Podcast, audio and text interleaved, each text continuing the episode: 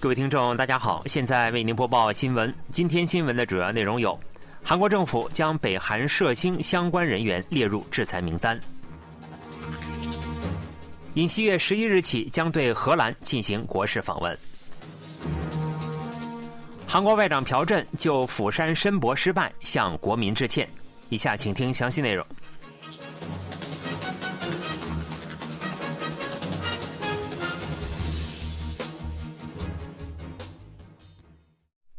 韩国政府将北韩参与军事侦察卫星发射的十一人列入制裁名单。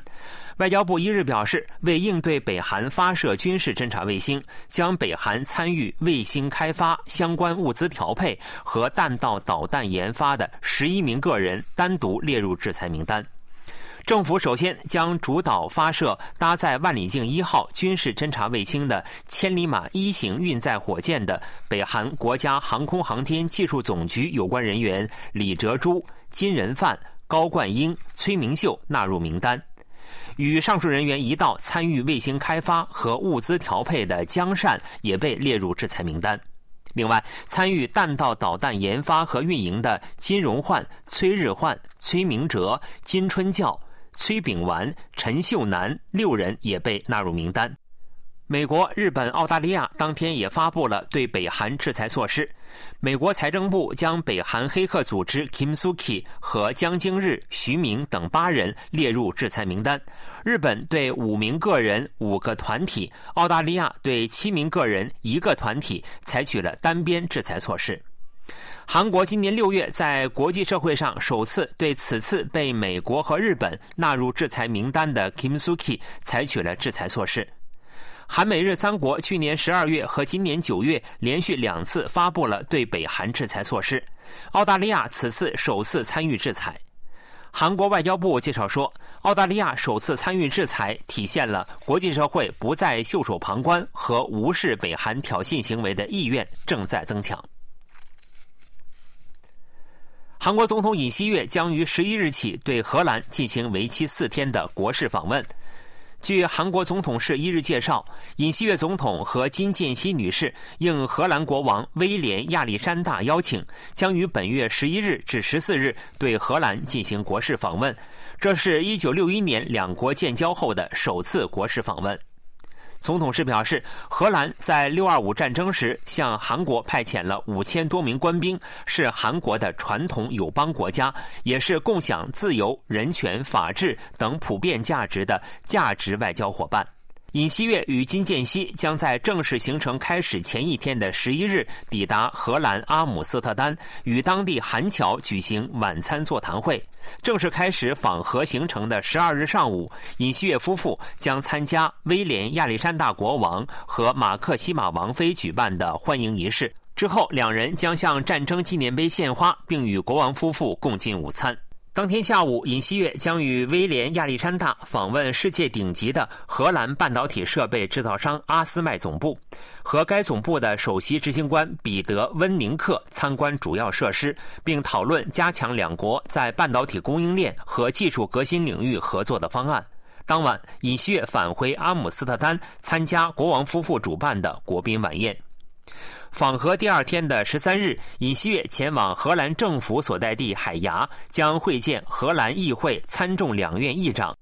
并与荷兰首相马克吕特进行单独会晤及共同举行记者会。随后，尹锡悦与马克吕特计划一同走访韩国独立运动家李俊烈士的纪念馆。接下来，尹锡悦将返回阿姆斯特丹，与参加六二五战争的荷兰参战勇士及其遗属进行座谈会。总统室介绍说，作为回礼，尹锡悦夫妇将于十三日晚邀请威廉亚历山大国王和马克西玛王妃观看在当地举行的文化演出，并于次日回国。韩国总统尹锡悦接受了放送通信委员会委员长李东关递交的辞呈。总统是一日下午发布公告表示，尹锡悦总统受理了放送通信委员长李东关的辞呈，批准对其的免职案。李东关在国会处理其弹劾案之前，向尹锡悦总统提出了辞职请求。李东关当天上午出席国务会议后，接受记者采访时表示，担心国会发起弹劾案将导致放送通信委员会处于完全停滞状态，对国政运营造成负担，因此向尹锡悦总统表明了辞意。据悉，李东关十一月三十日向尹锡悦总统提出了辞职请求。由于其辞呈被受理，预定一日在国会处理的弹劾案即失去效力。国会本预定当天下午在全体会议上处理放送通信委员长李东关和检察官孙准胜、李真谢的弹劾案。放送通信委员长李东关的辞呈被受理后，将由放送通信委员会副委员长李向仁任代委员长。李东关就任放送通信委员长只有九十五天，他在国会处理其弹劾案之前表明辞意，放送通信委员会再次停摆。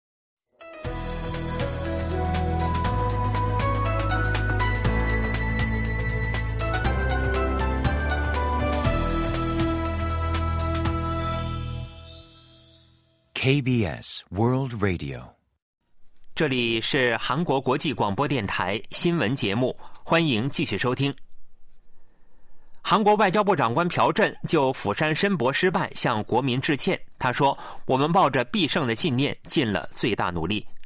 朴振十一月三十日在国会外交统一委员会全会上。做出了上述表态。他说：“虽然首轮投票很难取胜，但如果进入第二轮投票，我们就有获胜的希望。”在回答国民力量党议员尹相炫第一轮投票预想会得几票的提问时，朴振表示：“我们的策略是在第一轮投票中尽量减少与沙特阿拉伯的差距，实现第二轮投票。虽然我们处于不利的地位，但只要全力以赴，就有获胜的机会。”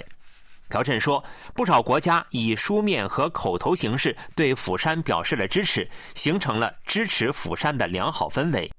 但可惜最终未能反映到投票上。”他说：“有的国家内部出现意见分歧，也有的国家政府交替后最终改变了立场，还有的国家当天未参加投票。”在被问及为何政府的预测有误时，朴振并未正面作答，仅表示未能申办成功，向国民致歉。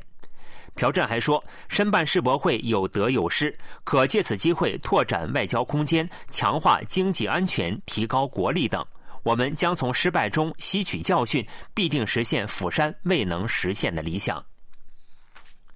今年十一月，韩国出口同比增长百分之七点八，连续两个月呈现增长势头。韩国产业通商资源部一日发布的十一月进出口动向资料显示，十一月韩国出口五百五十八亿美元，同比增长百分之七点八，继十月之后连续两个月增长。出口增长主要受半导体的影响，半导体出口九十五亿美元，同比增长百分之十二点九，时隔十六个月由负转正。此外，船舶、汽车、二次电池和生物健康等也在同期创下两位数的增长。按出口国家来看，面向美国、东盟、欧盟等六个市场的出口有所增加。最大贸易对象国中国的出口仍然同比减少，但十一月出口额达一百一十四亿美元，创今年以来的最高值。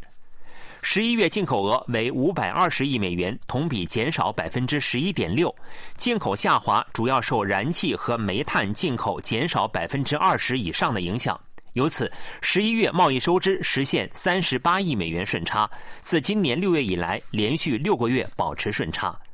政府评价说，出口连续两个月呈现增长趋势，且经济上升趋势趋于稳固。韩军首颗独立研发的军事侦察卫星将于二日凌晨在美国发射升空，卫星运载火箭已被竖立在发射台上。韩国国防部表示，韩军首颗独立研发的侦察卫星将由美国太空探索技术公司 SpaceX 研制的猎鹰九号运载火箭于二日凌晨在美国加州范登堡空军基地发射升空。侦察卫星已被竖立在发射台上，目前正在进行发射准备的最终检查。SpaceX 方面表示，将于当地时间一日上午十时十九分在范登堡空军基地太空发射场发射猎鹰九号，发射约十五分钟前将在社交媒体 X 进行现场直播。韩军从2018年开始推进卫星发射“四二五”项目，该项目旨在独立研发韩军侦察卫星，对北韩的主要战略目标进行监视和应对。